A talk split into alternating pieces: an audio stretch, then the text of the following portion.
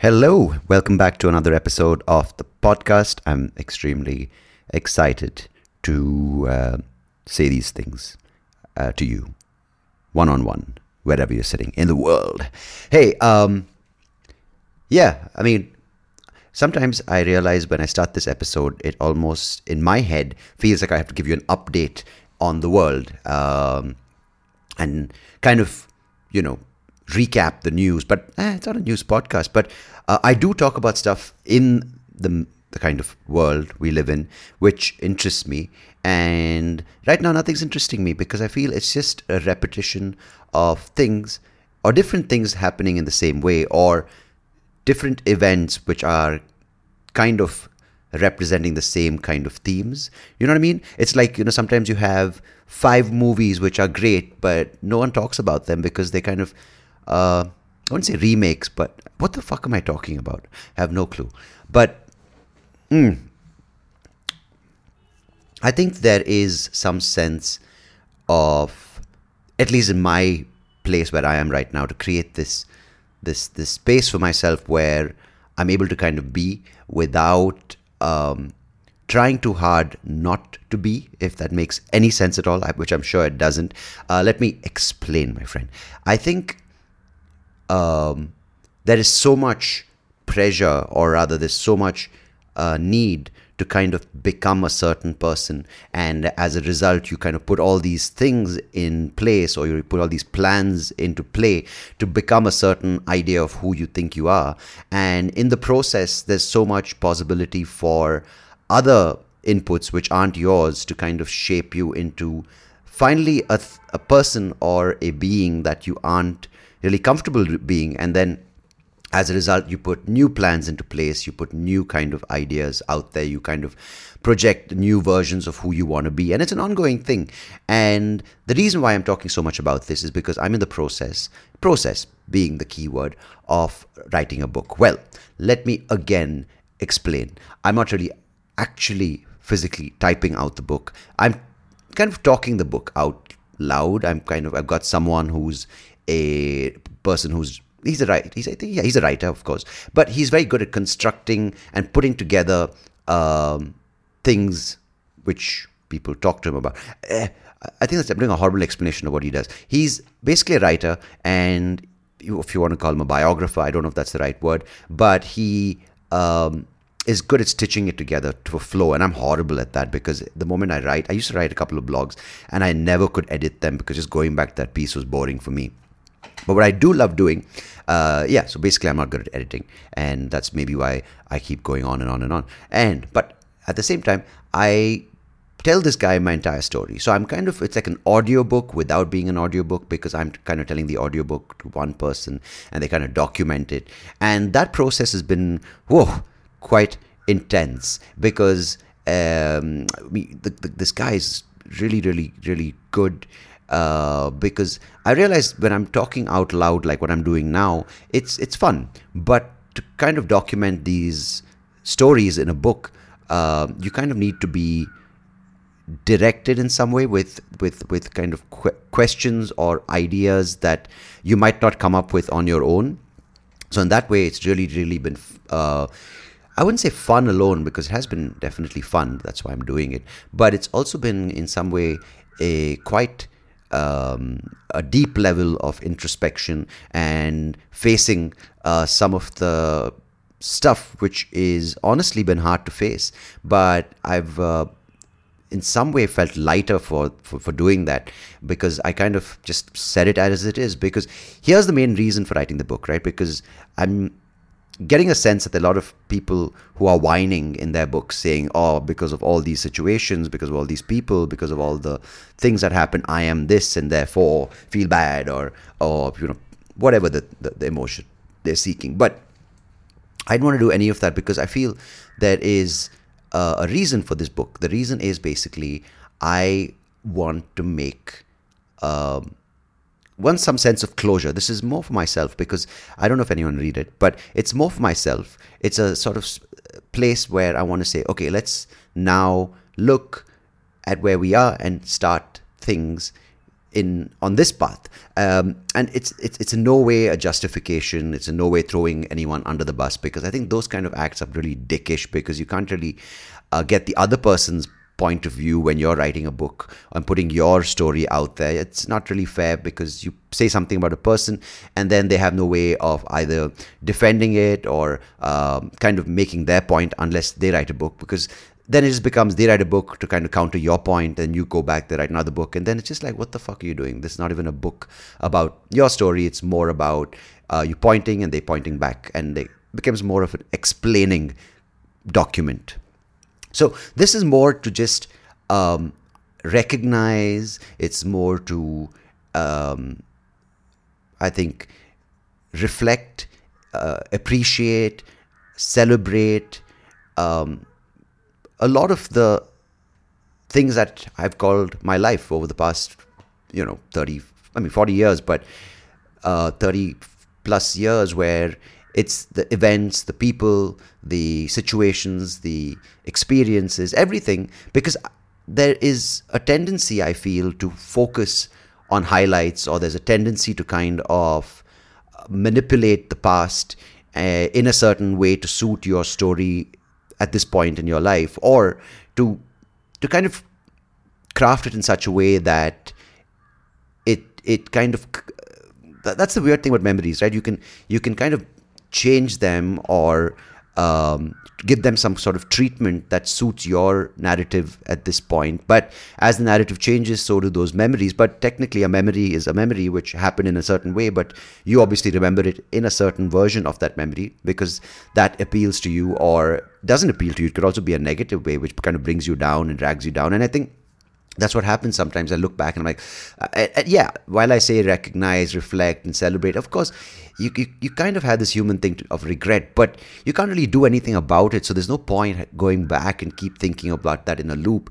So it's in, in a way, it's to make peace with all those things, all the kind of things that I did um, to get through, to be accepted, to, to kind of navigate um, as a teenager, as a young adult, to kind of find my way around um, gr- groups and acceptance, friends, and and and family, and, and and and that's where the celebration comes because everyone kind of plays out a certain role in your life. And you have and as what i started out with is you have this idea of what you want to do to get to a certain place but life has very different plans. And when i look back and if i had it my way uh, as Sinatra said, it would have been a very boring, boring fucking book that I'd be sitting here today trying to write.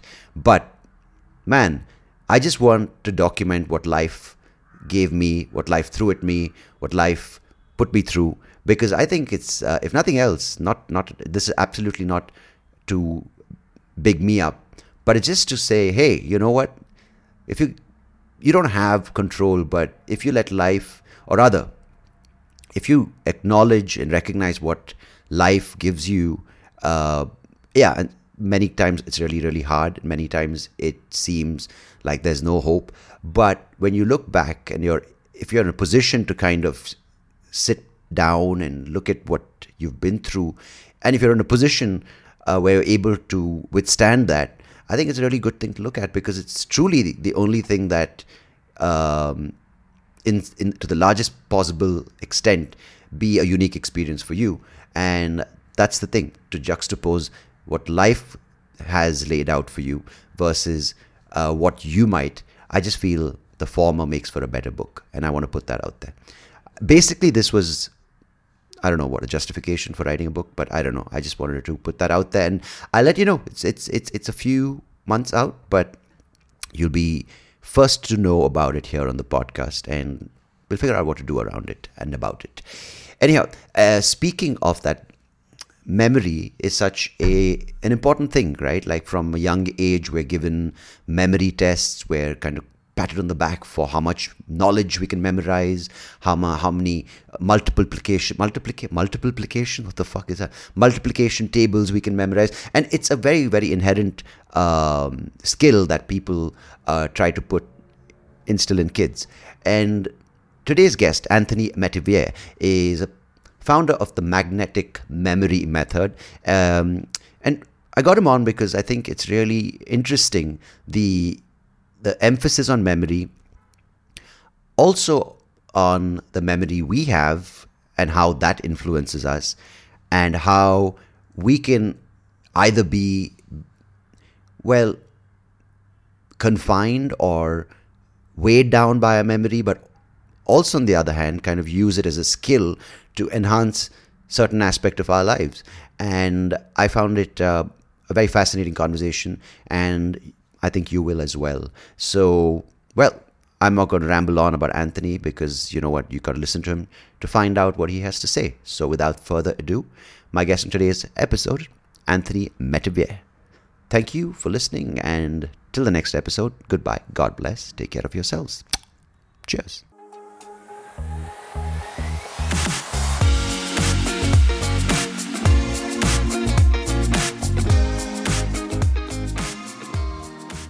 Anthony Metivier, welcome to the Soapy Rao Show. It's a pleasure having you here today. Thank you so much for inviting me. I'm honored and grateful and, and humbled. Thank you. You know, you said something just before we started recording, which I uh, which caught my interest. Uh, you were talking about the, the, the, Greek play and how people really um, can't escape themselves, how much ever they try, right? With all the manipulation and all the preparation, ends up sort of shoot, they end up shooting themselves in the foot. Uh, but do, do you sense that we live in a time where there is so much work put into not being yourself? Yeah, but I don't know that that's anything new. Yeah. There's so much in history. And that's why we were talking about that Greek play mm-hmm. where an individual, Oedipus Rex, is trying to avoid being what a prophecy said he would be. Oedipus yeah. Rex was told, You will kill your father, you will sleep with your mother. And he was not going to do that. So he, he he wasn't quite aware of his backstory. He had been adopted, and he's like, I'm not going to do this. So he leaves his parents' home, so he's not anywhere that they could possibly be. But he brings his ego with him, and his ego is so big that when he meets a guy on a chariot on the road, and they have a scuffle, he kills that dude, and then he finds out that he just killed the king of Thebes. He becomes the king of Thebes, and he's therefore already killed his father and he's now sleeping with his mother because he just took the old king's wife so we're living in this time in all time it's a story of ego some people managing to deal with it other people not i don't think the ego goes away no matter how many mantras you recite but you can learn to manage it better mm. and we just have this wonderful pinball machine that the world is new people are coming in all the time old people who had great wisdom are exiting, and we just keep needing to learn and relearn the same lessons. Or as Andrew Gide, uh, Andre Gide, I think, pr- pr- uh, said, um, you know, we just have to keep s- hearing the same lessons over and over and over again because we weren't paying attention the first time around.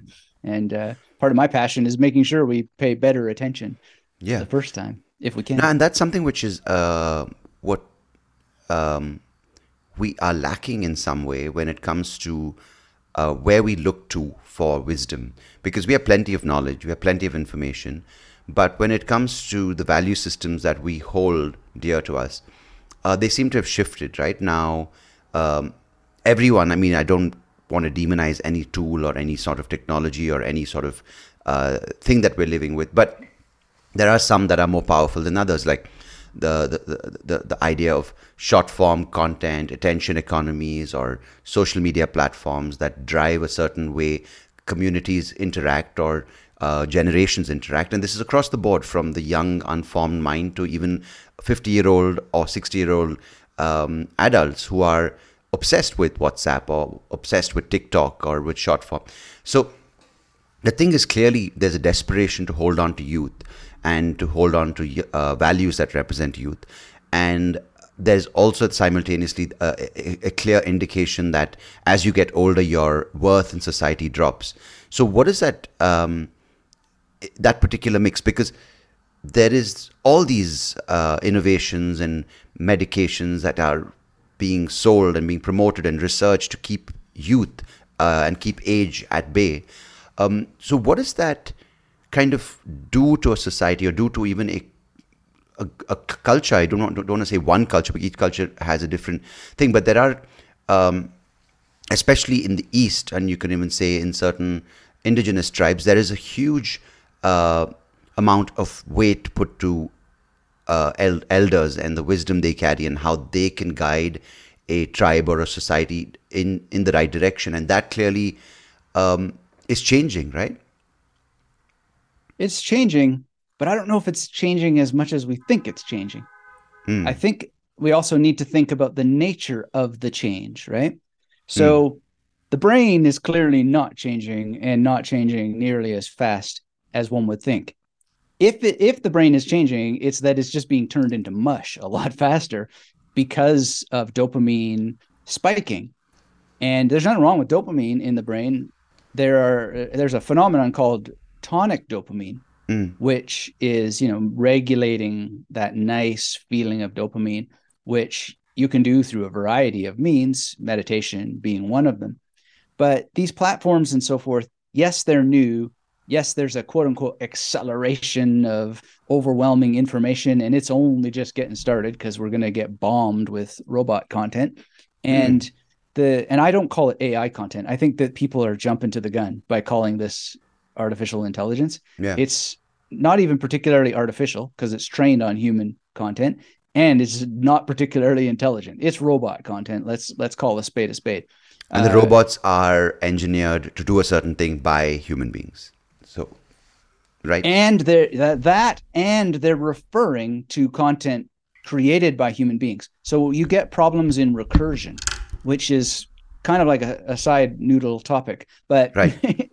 which I'm happy to get into. But yeah, yeah, case, absolutely. After the, this, yeah. The, the the core thing that I think is so important to understand is that humans cluster around things. We swarm, right? It's like yeah. remember in the old days when you you would have like a new movie come on the internet and the illegal download places, you'd have like this swarm of activity and then it would peter out and you would have the hard time in the world to download the thing because nobody's sharing it anymore, right? Yeah, yeah. Well, that that's not new. That doesn't have anything to do with the technology. That has to do with human swarming behavior. That would have happened pre-internet in back in the day like some new shipment of some delicatessen has arrived in the city square and you get the swarm and then it's depleted.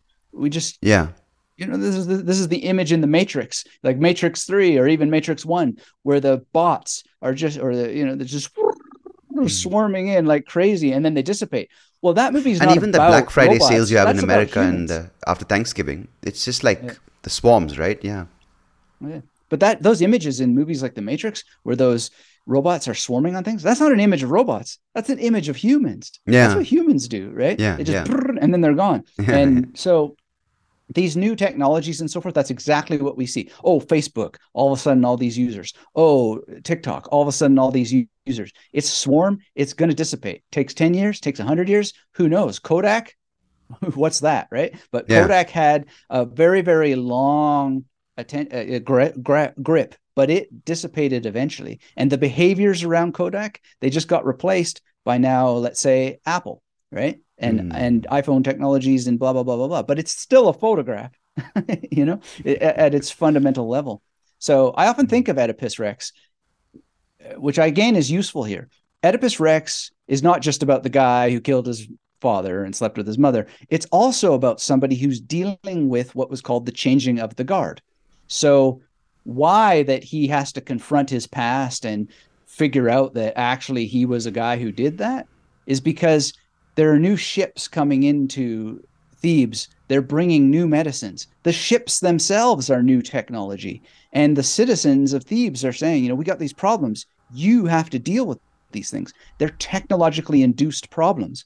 And in the ancient Greek world, they had this word, which was um, uh, uh, let me see if I can dig out of my memory palaces here. This uh, the the pharmakon. That's what it was. Mm-hmm. so the Pharmakon is where we get the word pharmacy from, but it has this really interesting nuance because basically what Pharmakon means is the cure that is a poison and the poison that is a cure, and every new technology is like that.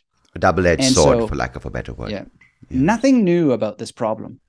Nothing new about it at all.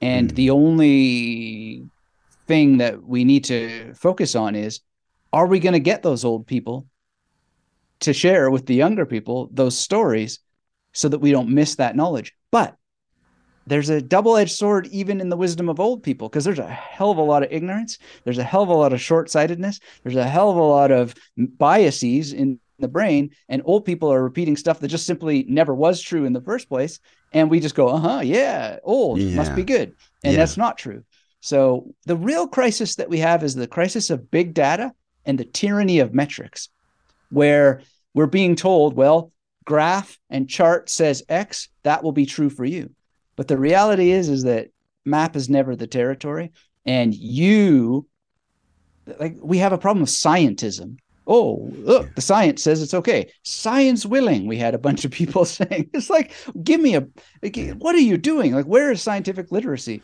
So you, they're breaking human is, beings into data points, basically.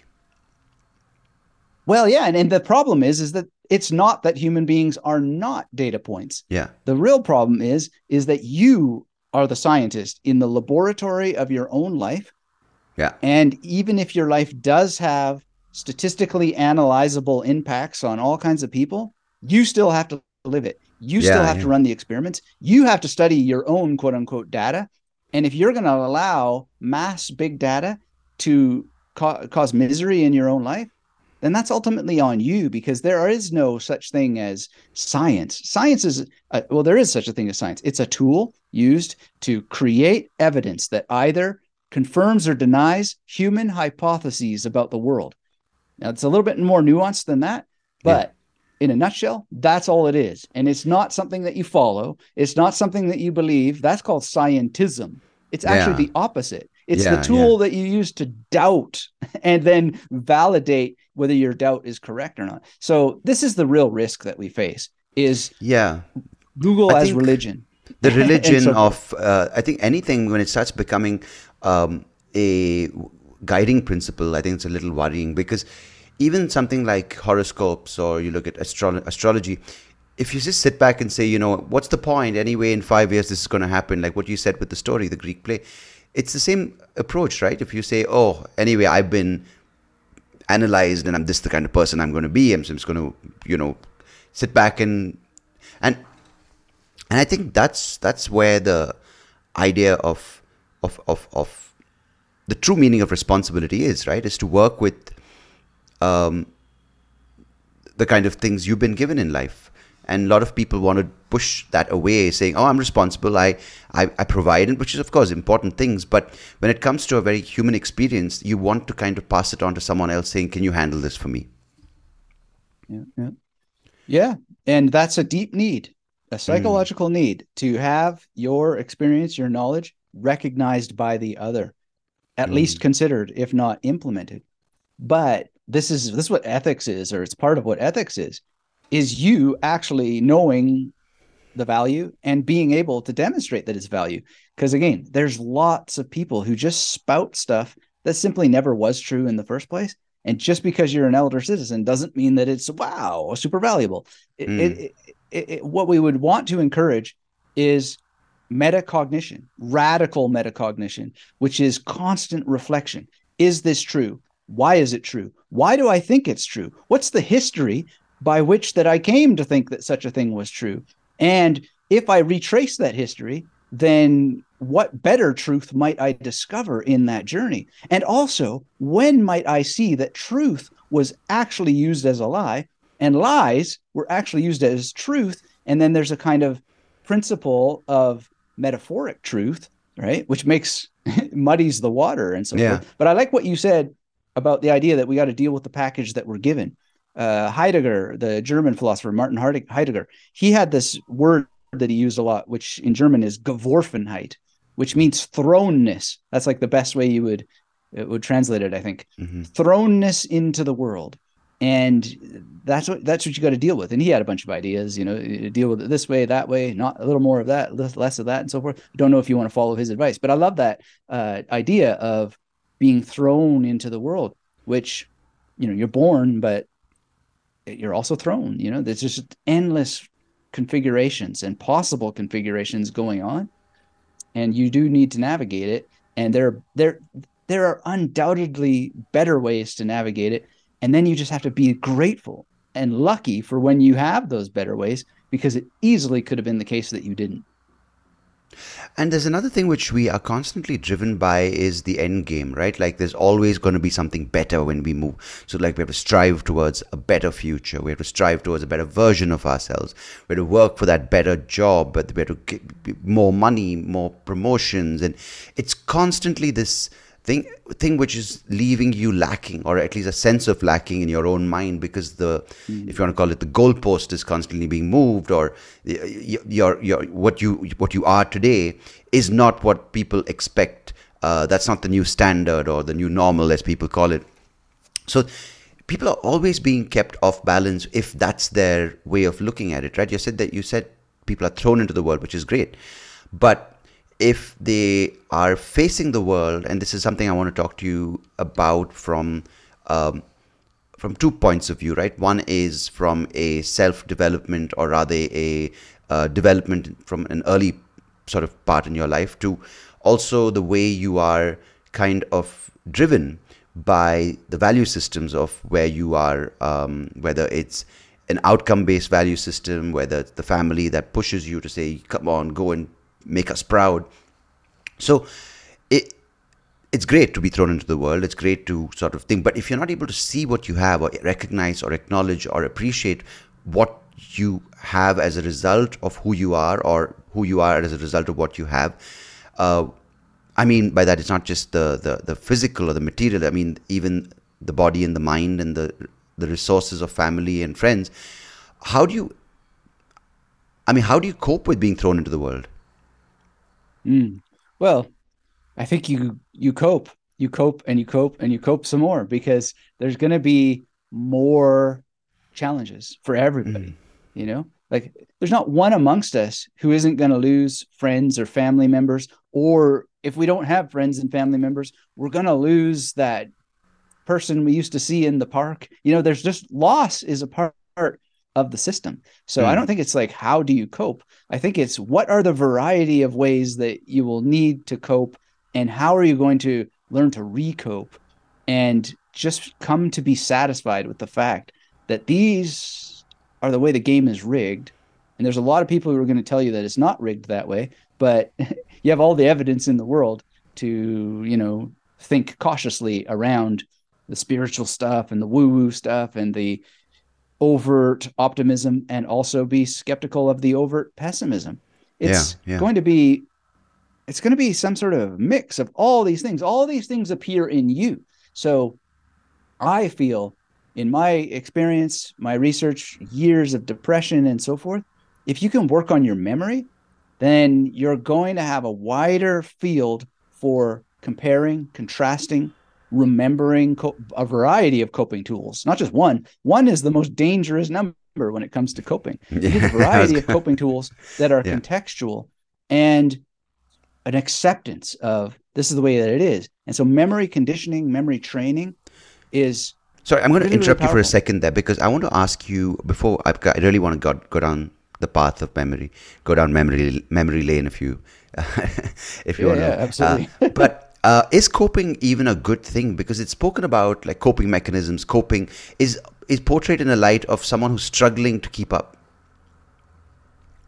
Well, I mean, this is an interesting question, right? Because we can get super interested and nerdy, so to speak, about mm-hmm. the meaning of words, mm-hmm. or we can say, look, these are words that we use to describe the world, and we shouldn't use the word coping because somebody might have an image of struggle right? Mm. this is this is getting i think too precious about the language that we use. But you're right.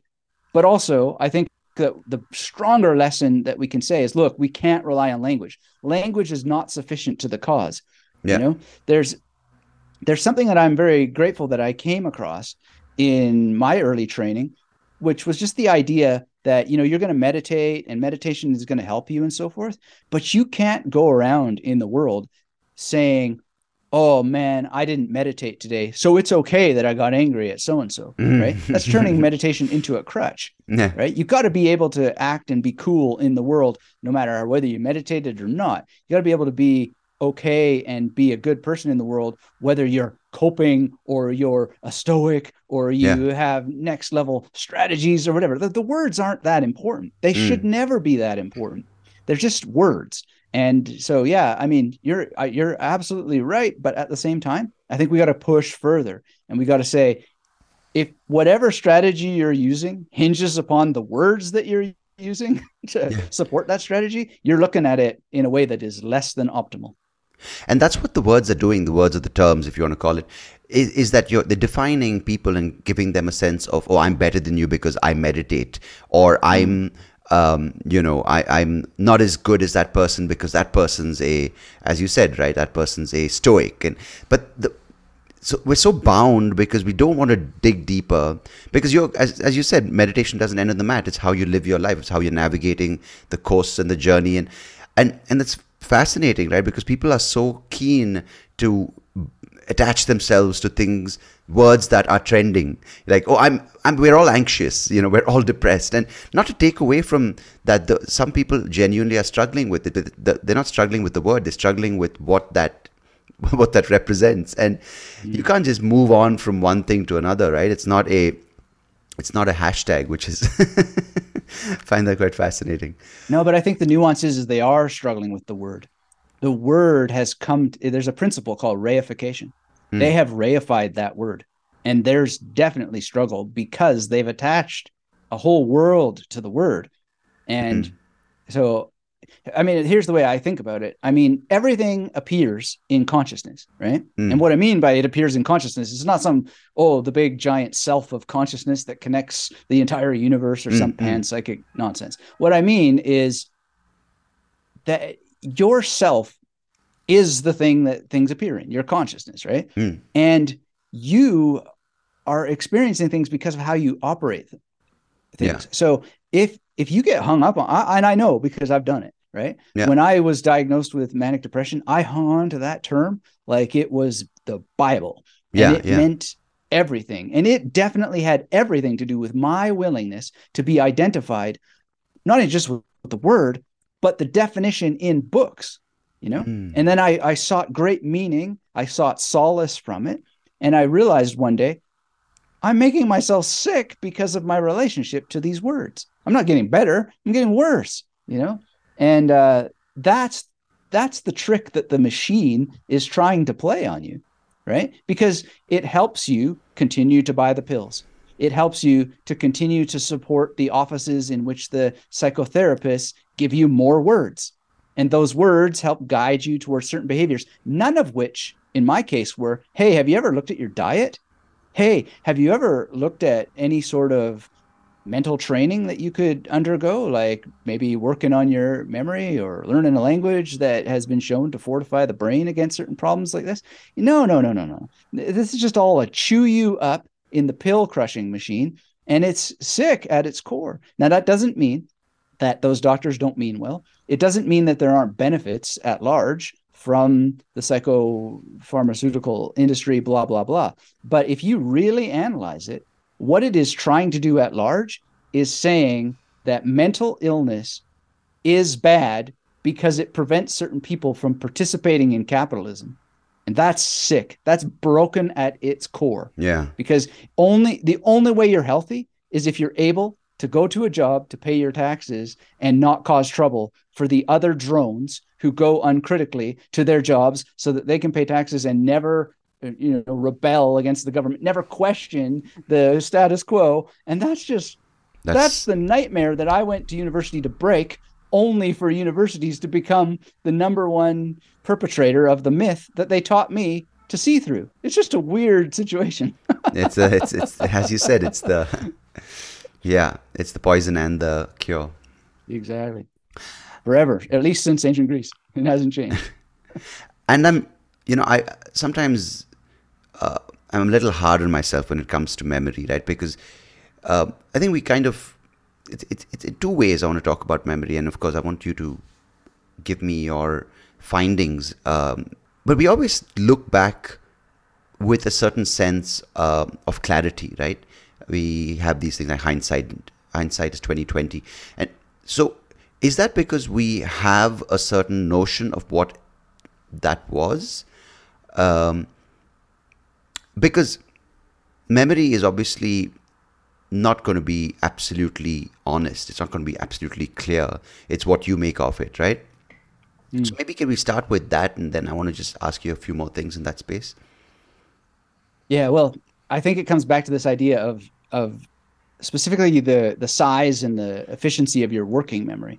Mm. When we get hung up on the past, look, I can just see something that I just said that could create images in people's minds, and the, because of primacy effect, which is like first things that you heard or the first uh, thing that you paid attention to. Some people might have just heard what I just said. Oh, that dude just critiqued capitalism. Must be a commie, right? Mm-hmm. Must be left. Mm-hmm. I'm not mm-hmm. left at all. I'm not right. I'm not middle. I just I disavow all of that identification. Yeah. I'm a big fan of capitalism. I think it's one of the best systems humanity has ever cooked up. But that doesn't mean that I can't criticize it, right? Yeah. So absolutely. that sort of hindsight thing that that that people have is that they don't have enough hindsight they don't have enough space in their minds to say, wow, like what's the context of this criticism? Where did that guy ever learn those things? Right. They're just like, mm-hmm. oh, said this must be that. Right. Mm-hmm. So that that's like a weird bias that that people have in the minds. And part of it has to do with not enough working memory to juggle more than one thought at the same time in the mind. So when we have a hindsight bias or you know we think that we've learned things after the fact you're right. Memory is not accurate all the time. It changes. There's incredibly weird and strange things. Like they do experiments where they take people and they say, Do you remember that fight that you had with your boyfriend on the lawn two days ago and you wound up at the police station? And the people will say, Uh, I remember we were disagreeing about something, but I don't remember going to the police station, let alone a fight. And they'll go, oh, oh, no, no, no. And they'll get their parents in on the experiment, experiment or the boyfriend or whoever. And they'll say, yeah, yeah, we were at the police station. And that person will invent a memory that is yeah. totally coherent. And it will take different amounts of time for different people, but they will believe that that happened to them. And to varying degrees, we do this to ourselves all the time. And I'm I'm hypersensitive to it because I'm often on these shows and people say tell your story and I've told my story over and over and over again to the point that it's just like, well, is that what you know like and I hear things coming out of my own mouth and then I correct myself, you know, actually a little more nuance on this or whatever. And also that's another thing. We use shorthand all the time. Mm. Our own shorthand can change our memories of things. So I think that one huge problem that we have is again, we have such a limited uh, working memory space that we're not able to juggle multiple thoughts at the same time that we often just fall to these shortcuts these heuristics or biases that the brain has and we're not living in the truth at all. We're not living in reality. We're living in a chemical bath induced illusion right? Mm. and this is mm. what philosophers have been telling us since time immemorial you know? It's it's nothing new with that yeah. But we're, we're we're we're getting much more data about the negative and the positive effects that these things have. And then what we can do is we can work on our memory to allow ourselves to have greater perception of how it's happening to us in real time and live more effective lives because at least we can catch ourselves and apologize in time before impressions are created in the minds of others like I just tried to do with the whole capitalism thing, right? Because it's just I don't know, but then that has a problem too because then you have endless meta explanations. Mm. Explanations of the thing you said 5 minutes ago and then you're going to have another explanation of this and it's just oh there's a great uh, book actually it's called Gödel Escher Bach um, mm. and it is oh uh, Douglas Hofstadter wrote this in mm. it he has this passage which I probably need to reread so that I'm not giving you my memory of the passage, but a more accurate thing about how the passage actually. But anyway, there's these two characters, tortoise and a hare, and the one of the characters has brought a record player and he says it can play any record right? And the other character says are you sure that it can play any record? And he cooks up a record that will break the record player. And they put it in the record player and sure enough it breaks the record player. And so then that guy goes look i'm going to build another record player. And then it's just a game new record that breaks the record player over and over and over again. They're constantly reiterating the same game, but it's just bigger record players and bigger records and so forth. And in a sense, that's what humans are doing. This is that problem of recursion with uh, you know the internet not really being artificial intelligence, not really being artificial because it's trained on human stuff. But then there's going to be a new version and then another new version and then another new version. And that version is going to refer to the earlier version. And it's just a game of the record that breaks the record player until that they, well, it never ends. It just constantly yeah. refers back to itself. And this idea of reality as a thing that refers back to itself is a bit intellectually difficult. It took me years to finally understand it. But once I understood it, I was like, yeah, that probably is something like what reality is. Reality, like it doesn't matter. All our words, block time theory, times arrow, EMC equals MC squared, this, you know, blah, blah, blah, blah, blah. All that stuff is always a reference to itself. And reality seems to be producing itself out of itself with no hmm. second. That's what the ancient Indian, you know, gurus were always talking about. Advaita Vedanta is like an argument for showing how reality produces itself out of itself without a second. Nothing outside of it. This is it. Tattvam asi. And that's the thing we feel insulted so by, so right? Clear. Like the fact that we are in this moment and we are nothing more beyond that it's almost like we take offense to that, going, no, but what about my family ancestry? What about my status in society? None of that stuff matters because it's all now. It's a chemical, ongoing reaction that's producing what you're experiencing now. And what happened even three seconds back is dead and gone. But we want to hold on so much to this idea, this identity, this this the, the fact that we've existed and people be up before us have existed and people after us will exist. I think when what you say makes perfect sense, and that's what, as you said, has been said in different versions across different cultures, uh, different regions, across different texts. But we still can't get over the idea that we are inconsequential once we're not there. well, that's because we have DNA and genetics and the laws of evolution that drive us to have egos that uh. make not only us think that we as individuals are important, but that our communities and the species itself is important. Mm. But really, there's actually zero reason for humans to survive other than the laws of evolution. So we are the slaves of our drives. Yeah. Nietzsche was one of the first philosophers to really nail this.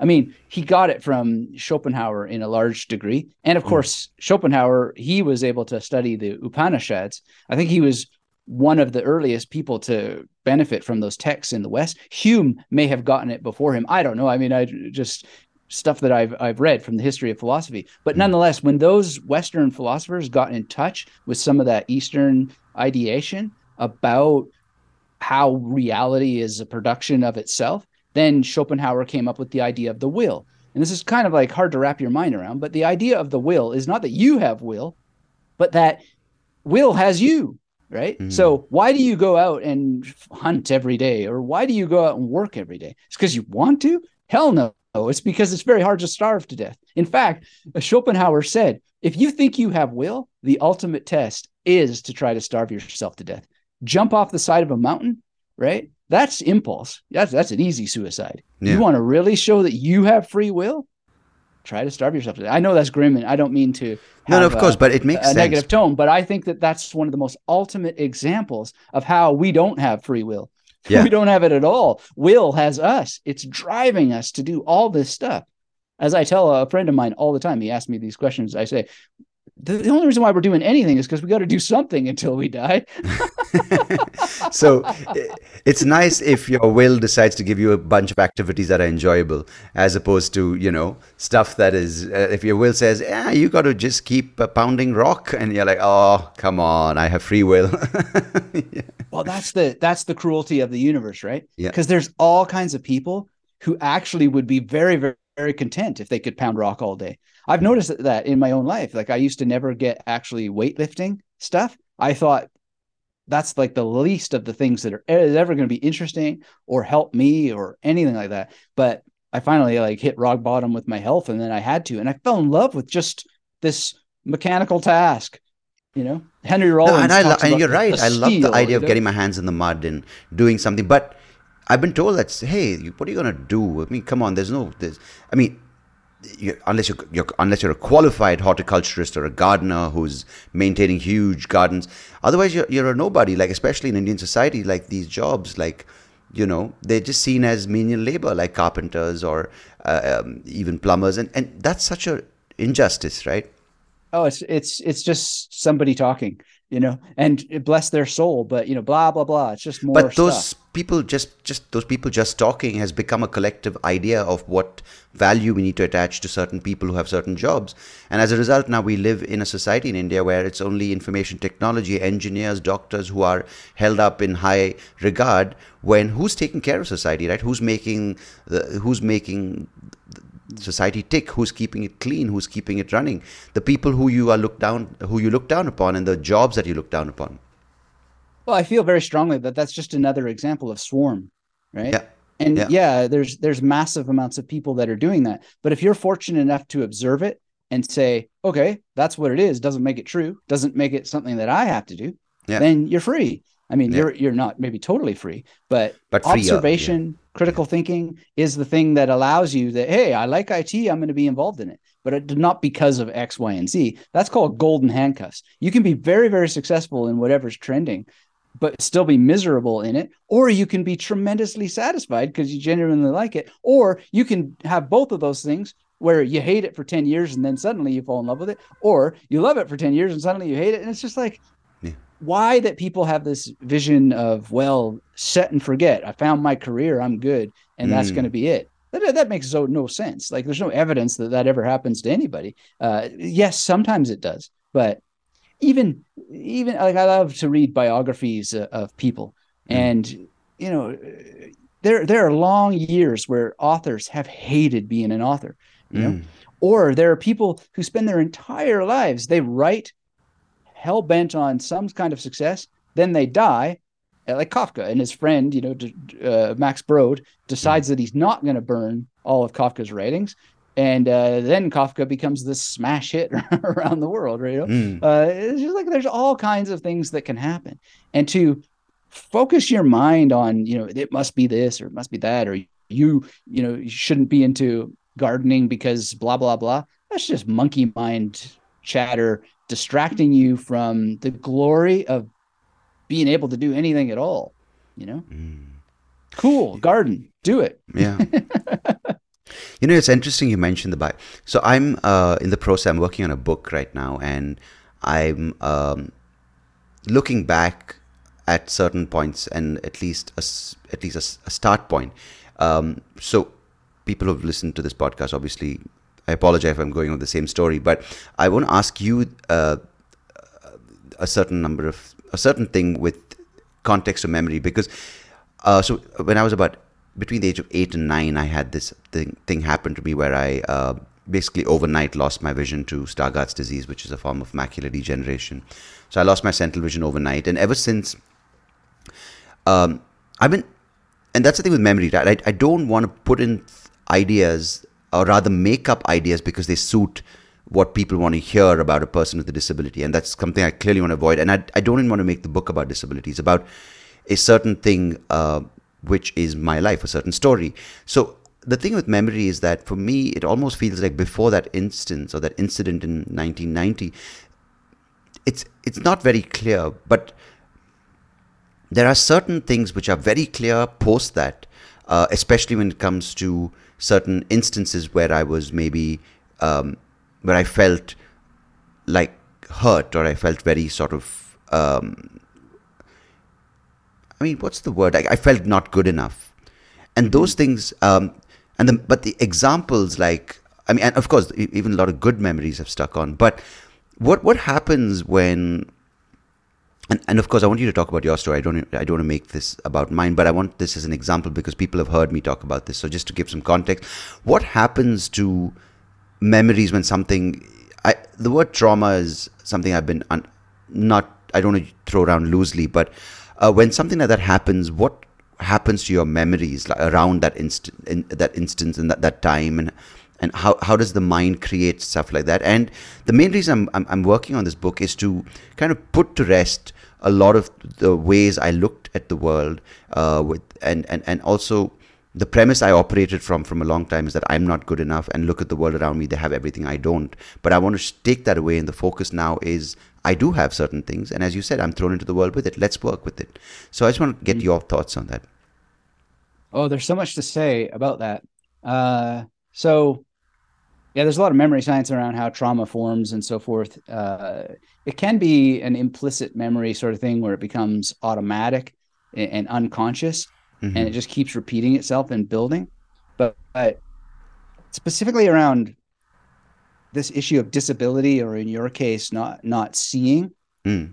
I think you've probably had this effect that you you you or others might tell you this that you probably now see better than others, right? Uh, even if you can't see, and mm. that's that's again this principle of reification, giving the word sight or vision some special meaning over other forms of perception. Mm. And I've written about this in some uh, in some length because I released a novel recently mm. that has a detective who has early cognitive decline and PTSD. Mm. And he's going to lose his career if he doesn't start remembering stuff better. And mm his best friend is a guy named Jerome, and Jerome is the world's only blind memory competitor. Mm. And he acts like, you know, a, a, memory competitor, and he doesn't really care about his blindness and all this sort of stuff. And the detective says of his friend, he says he sees better than five people combined because mm. he actually observes the incoming information. Right. Right. So there's like a the, the, and we see this again and again and again with the topic of disability and all this sort of stuff, right? Disability is in the mind. You know, I can my business mentor for many years, Jon Morrow, he runs a multi-million dollar operation and the only thing that he can move is his mouth. Johannes Mallow is one of the greatest memory competitors in the world. He has an issue with his body now. He has to be in a wheelchair he had a kind of confidence thing for a, brief period of time where he's mm. like, I really want to go to the world memory competition, but you know, how am I going to drag this body to China to, and he just, he made it happen. He got the uh, wheelchair into the plane and he got to China and he competed and he had a blast. So a lot of disability is just in the mind. And that's why I wanted to include this quote unquote blind memory champion character. But yeah Jerome, the blind memory champion, I didn't just cook him out of nowhere. There's a guy I interviewed on my podcast named um, Gerrard Gosens, and I hmm. met him in Brisbane, and he's like this really great entrepreneur who's, if memory serves, he's blind from birth, mm. and he owns a business, an incredibly successful business. He has apparently flown a plane. I mean, I don't think he did takeoff or landing, but you right. know he learned enough to be able to actually pilot it for a while. He's apparently summited Everest. You can watch him on uh, YouTube. He he's uh, won a dance competition. I don't know, like the the things just go down the line. Yeah. And the most extraordinary thing happened when I interviewed him on my podcast, and it was one of the at that time uh, it wasn't like easy with Zoom or whatever. Anyway, he came to my he came to my office with his dog, and so mm-hmm. we were able to shoot a video version together. And at the end of the interview, I guess I was asking him something about, you know, like how do you keep a good mental attitude, blah, blah, blah. And he had this backpack with him. He reaches down, he goes into his backpack, he pulls out a mirror, a guy who's never seen a day in his life, quote unquote, see.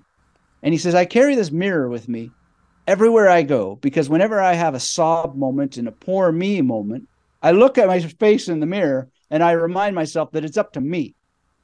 Disability is in the mind. He uses his mind and the metaphors of sight the same way that we do. He looks in the mirror even though he can't see himself. And he takes responsibility for himself. There's a great quote, which is the only difference between men and monkeys, is that monkeys look in the mirror and they see monkeys. It's only humans who see anything other than monkey. So he knows how to use language in that sophisticated way that it's up to him but that's, that's we also have to factor in the fact that there's no free will, there's circumstance, there's chance, there's luck, and it's a failing on my behalf actually because I didn't really ask him enough. Where did you get such incredible attitude? What yeah. was the context? Who were the people who nurtured that? What were the books that you read, etc. So I got to invite him again because you know I missed out on some really important questions. Yeah, I think I need to get get him uh, on on here as well because it just seems like it's absolutely not specific to a condition, whether it's um, mental, uh, rather when, especially with, disability, it's it's so much more. You can put five blind people or visually impaired people together, and they all will have different ways they look at life. And I think this is so important to recognize, right? And that's something I'm trying to do because I'm just trying to make peace with uh, uh, with a lot of this bag. I wouldn't say burden, I would, but I would say a lot of the ways I was conditioning myself to look at life were very heavy and kind of weighing me down. And that's something I want to let go of, and that's some the reason why I'm kind of attempting it in the form of do- documenting these past 32 years in a book. It's just sort of like, you know what, let it be there and let me now keep it aside and let me sort of free up my shoulders and do some lifting. yeah, yeah, yeah. Yeah. Anyway, trauma, you have feedback, right? And yeah. so if circumstances allow you to constantly have that pain story reiterated with the pain context, it's going to continue to be painful, get more painful. But if you can find a way to have a feedback loop that helps you hmm. contextualize it, you know, in GQ magazine, there's a it's not a it's not necessarily a trauma story, although it probably has traumatic elements. There's a story with George Clooney in GQ magazine, I'm sure it was, where he had some kind of accident, which is why where the trauma element may come in, and he wound up with uh, chronic pain. Mm. And that chronic pain has apparently never gone away, but he found a therapist who helped him use his mind to contextualize the experience of pain in the larger field, so to speak, of sensations, and then not feel so much in pain anymore. And I think that that is something we can learn to do with all kinds of things, emotional pain, and we know it. And there's a uh, some great research I refer to often that helped me. I, I mean, I, I, learned about it after the fact, but the principle helped me so much. Tim Dalgleish has released these like scientific articles with long, complicated terms. Method of loci as a device for alleviating PTSD and depression symptoms. You know, the, these kind of titles.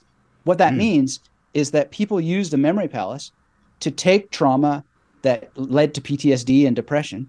A memory palace is when you take a room and you layer images that help you remember something mm. on a feature of the room. So if you have a couch or a chair or a bookshelf, you would put something mentally in that area. And then it would remind you of a happy memory or a word that you want to remember in a language or a phrase. Mm. And so if you were to take 10 happy memories, this research very clearly shows that by the time you triggered off three or four of them, you're not feeling bad anymore. So if you take your trauma mm. and you just put it where it is or leave it alone and you focus on happy things when the trauma comes, rather than reinforcing it with more trauma, you go to your happy memory palace. Like, mm. you know, mm. Sherlock Holmes says, I must go to my mind palace. Well, yeah. instead of doing that to solve a crime or whatever, you solve the crime of trauma that refers to itself. This is like our theme, right? Reality refers to itself. So the trauma refers to itself and it builds and builds and builds. Instead, you go to this collection of happy memories, you trigger them off, and then you start to feel better, right? It can still be that you have all the memories of trauma and you can still be happy. One thing that I did is I had some bad experiences when I was a kid that led me to have a disability of the mind. Yeah. And I, I mean, I just thought I got to heal this. So I went to the home in which the bad stuff happened mm. and I memorized a piece that's called Nirvana Shatakam, or sometimes it's called Atma Shatakam. Mm. And it's in Sanskrit. Yeah. And I used that home filled with trauma to memorize it. Mm. And I have never been so free of all that stuff. It's better than forgiven and forgotten. I can mm. actually think about it without being triggered. And that's what we want, right? We don't want to erase memory. We want to be okay and even blissful and grateful that we have memory at all. And if a memory arises that we don't like, we don't have a hissy fit or a conniption or our entire day is ruined. We're able to embrace that memory with love, with care, and say, There you are again, and you don't bother me anymore. You know, blow it out like a candle. That's the sweet spot. Yeah. So, so what? How did you get on this path um, of understanding and um, exploring memories? What was your reason to go down um, exploring this? Well, this is the part where I tell my story and rewire my memory of myself. I mean, but, if you, you, don't you don't want to, it's absolutely fine. If, no, no, I'm just kidding. Uh, but I I do refer to that because it is a an interesting thing because yeah. I tell the story so many different ways. But the long story short is that I was clinically depressed. I had spent time in a mental hospital, like mm. lots of time, three months of time, and I had manic depression di- as a diagnosis and was just in a real bad spot. I was either going to jump off a bridge or I was going to, I don't, I don't know what, I was going to quit school.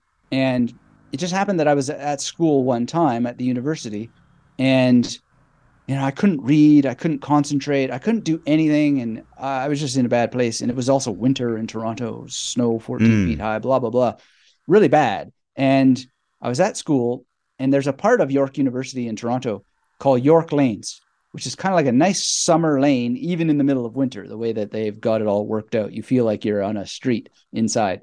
And there were the this was in the era of David Blaine first doing his like street magic stuff, and these this guy came up to me and he's doing this street magic and it triggered a memory in my mind because I used to do magic when I was a kid. Hmm. And I wasn't really super impressed with his trick, but I grabbed his deck of cards and I was like, Can I show you something? And I showed him a trick that I remembered from when I was a kid. And he was totally blown away. And he was like, Whoa, how do you do that? Anyway, then I went home and I thought, Oh, I'm not going to study. I hate this studying. But this, well, I didn't, I don't hate studying. I hated not being able to concentrate on the information because my mind was so fogged up. It was fogged up from the depression, but it was also doubly fogged up because the pills weren't working. You know, mm. and it was just I, I, was even drooling out of the side of my mouth from the antipsychotics that I was on at the time. Ouch. And mm. maybe at that time I needed to be because I was filled with like destructive impulses, self-destructive impulses. Mm. So um, you know, okay, so that's the situation. But what I found is that I could concentrate on this new thing called well, actually, maybe YouTube wasn't even a thing yet. But anyway, I remember we were talking about downloading stuff. A friend had to downloaded me a bunch of magic training videos. Hmm. And I started to watch these magic training videos, and with interest and passion, I could learn magic. And in the magic videos, there's a trick called any card at any number. And I wanted to learn this, and a couple ways that you can do it, but one of them involves having a memorized deck. Hmm. And I thought, no way, I can't even read a sentence you know, in any language. And I was under pressure to actually learn a language for my PhD. And I was just like, oh, this is not good. but something attracted me to try to memorize a deck of cards. And lo and behold, I could. And I could quite quickly. And something triggered in my mind. If I can get information from books onto cards, I'll be able to memorize them in the same way. And hmm. I still couldn't read, but somehow I got this idea what if I read out loud? Then it doesn't matter really whether I can concentrate or not. And I did that. And then I would be able to hear in my own mind the ideas that were important. I would put them on cards. Then I would use those cards as if they were a deck of cards and I'd memorize them. And then I started to feel better. And this is more than a decade before I read the Tim Dalgleish research. And mm. now I know why I was feeling better, which is a lot of science words about dopamine and myelin sheaths and, you know, all these chemicals that build in the brain when you're doing memory based activities. But wow, I was still suffering. I was still depressed, but I felt better and I had the confidence. And long story short, I didn't drop out. I didn't jump off a bridge. I went and I sat for my very intense and stressful exams. I went and wrote my dissertation. I sat for the dissertation defense. And I'll never forget the first time someone called me doctor. And it and then the first thing that we did to go down and celebrate was we went to a, the pub underneath where I was examined called the Absinthe Pub. Actually, it's not exactly underneath, but anyway, it was more or less underneath. And I performed magic for the examination committee, and it was the most fun in the world that I really ever had. Hey, that's uh, great. Uh, it was all done. just magic. It was the magic of memory and the magic of magic with magic cards, uh, you know, cr- tricks, and oh, it was just a, a, great thing. And then more miracles unfolded, and I wound up teaching this stuff. So, so how great. is memory? Uh, such a powerful tool. I mean, I know we've spoken about it in in thing, but in in in building positive um, uh, associations or helping in your situation get you out of that. What does it do? Uh, if you could just explain and maybe also talk about that. Uh, what what a memory competition looks like and um, mm. yeah and sure sure so memory competitions are really fascinating and there's many many different kinds depending on where it is in the world. Sometimes there are online memory competitions now. And basically, just to give a broad stroke, generalize, knowing that they're different, depending how they're done, you're going to have categories of information. And so you're going to be tested on your ability to deal with different kinds of information. And the person who essentially memorizes the most with the least amount of mistakes wins. Ah, and so you have playing cards is one thing that people will memorize numbers and there's a difference between numbers that you read on a page and numbers that you hear spoken those are yeah. different disciplines yeah and yeah vocabulary you might have poetry and they try to figure out challenges that very few people will have an advantage in right mm. so for example they don't have language learning typically because it would be very easy for somebody who knows the the language that's being tested that day to have an advantage if they're fluent in that language. So it's kind of cool. They're trying to like, even the stakes so that it's raw skill. Now, the irony of it all is is that they use memory techniques just to memorize that information. So it's like weightlifting of the mind. It's not mm. really learning. In fact, I'm a little bit suspicious that we should even call it memorization at all. It's kind of like short-term recall of lots of information. But memorization is actually you know long term. So anyway but there's still memory competitions. It's still it's still memory. Yeah. and i've done it. I did actually quite well. I i, I came quite close to uh, I, I competed with dave farrow who has two guinness world records. And oh. i should say i came quite close. I did half as well as he did in this in this competition. That's so, pretty good. um, he, yeah. he doubled what i did. But yeah.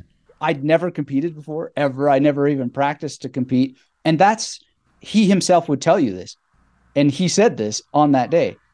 People that learned the techniques that very afternoon at the competition, they still gave him a run for his money. So it's really cool how the techniques work. Once you learn how to use them, you can in, within an afternoon be doing really quite well, as well as somebody with lots of experience. Um, because you know, even even the most experienced people they will have a bad day and they won't necessarily always perform the same way. And uh, so who knows? I think Dave Farrow was either being really kind to me and he stopped when, when he doubled it, or he was having a bad day because I know he can do a lot more, a lot faster. Anyway, he's a really cool guy. Um, but that's what competitions are like. And there's many, many different kinds, and I love them. They're fun. So, why is memory such a powerful tool to en- enrich your life or to get you out of a certain place? Because I want to tie this up with a couple of things before we wind up. Is because we have such a fear of losing our memories, right? Dementia, Alzheimer's, um, and and okay, so maybe what um, I don't talk about what happens to the brain or the mind uh, when you, but um, yeah. So, how can memories or the power of memory get us out of it from a bad place? And also how can we hold on to it or rather keep it so we can kind of live more fulfilling lives? Mm. well memory really comes down to your ability to recall the information that matters when you need it to navigate the world in the best possible way. And when you make a mistake remember to be humble and graceful now, in terms mm. of preserving your memory for the long term, it really comes down to taking care of your diet, your sleep, your fitness, all that kind of stuff. And if you want to exercise your memory and fend off things like dementia and Alzheimer's, you want to be doing language learning, music, having lots of conversations with lots of people. And, you know, if you can, play memory friendly games with a limited amount of online exposure. So there's a lot of apps out there that are not really exercising your memory, or mm. they're exercising your memory in what's called a context dependent way, which means that they're giving you a memory boost while you play their game that does not transfer to mm. outside of the game, yeah. which is maybe fun while you're playing the game, but if you're doing that to get better memory outside of the game, it's just wasting your time. Right. So I would encourage people to read a lot more and if they really want that extra boost and that zing, use memory techniques, but not as the memory competitors do.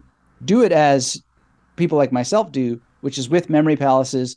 And we use memory palaces in a particular way that helps get the information into long term memory. So if I give a, a talk, like a TEDx talk or whatever, I memorized that.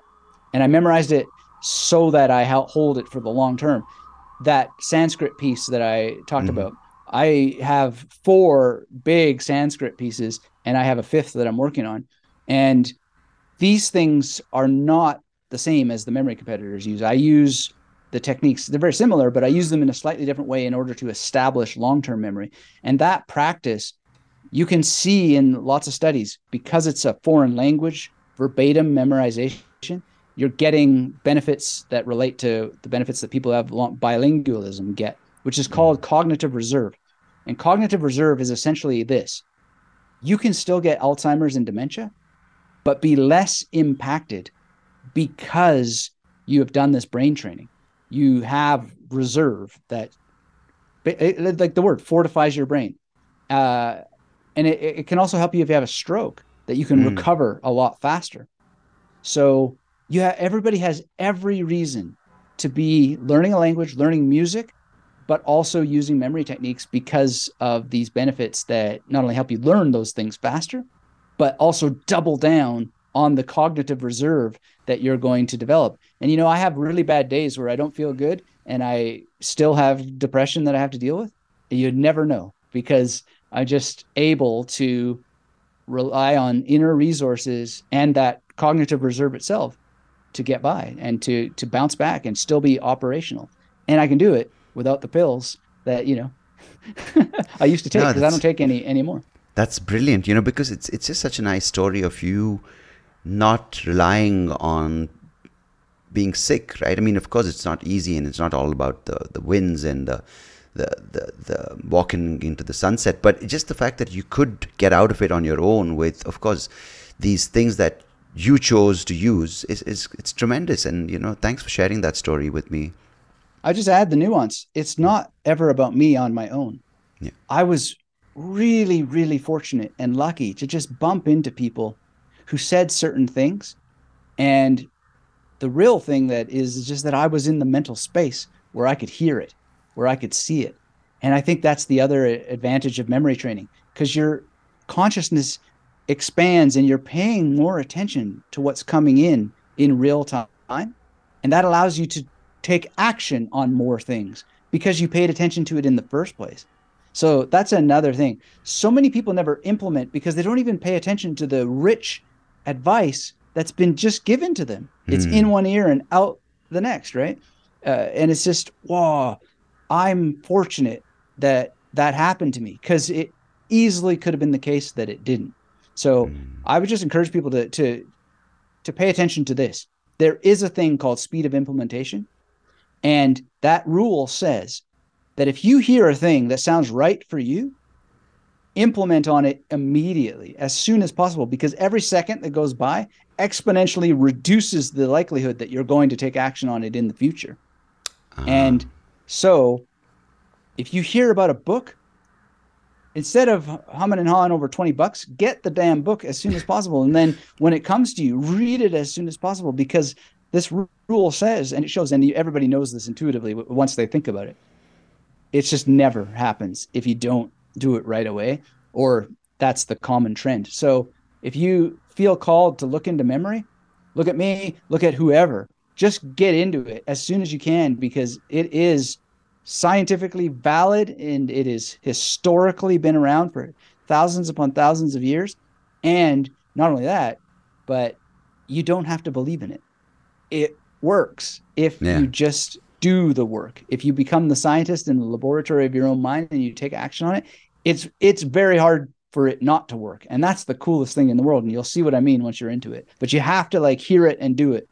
So where can people come and uh, check out some of the work you've put out or some of the resources you're talking about? Yeah, well, if you want to find my stuff, magneticmemorymethod.com is the the mothership. And if you can't remember that, Anthony and memory should do the trick. Mm-hmm. And I think uh, on the major uh, search engines, I will come up. I mean, magnetic memory method.com. I, mean, I think that's. Uh, I think that's the least they can remember. well, yeah, but we, you know, we don't want to assume because I have had people struggle even with that. That's where their memory is at. So, mm. and I, I, and you know, I'm happy to help those people, but we've got to have uh, anyway, there's there's lots and lots of memory training out there, and just try to find somebody who's actually gels with you somehow, and follow that speed of implementation rule.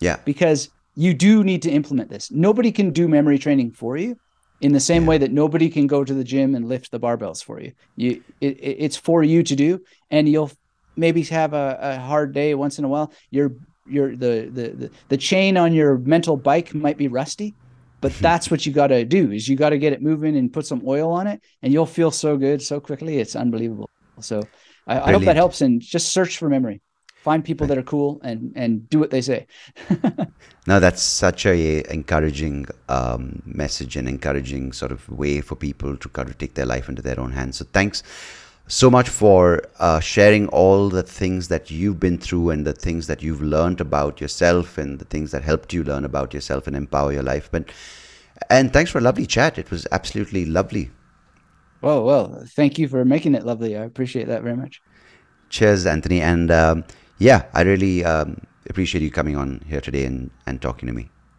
Well, I appreciate it as well. Thank you. Take care. Bye bye.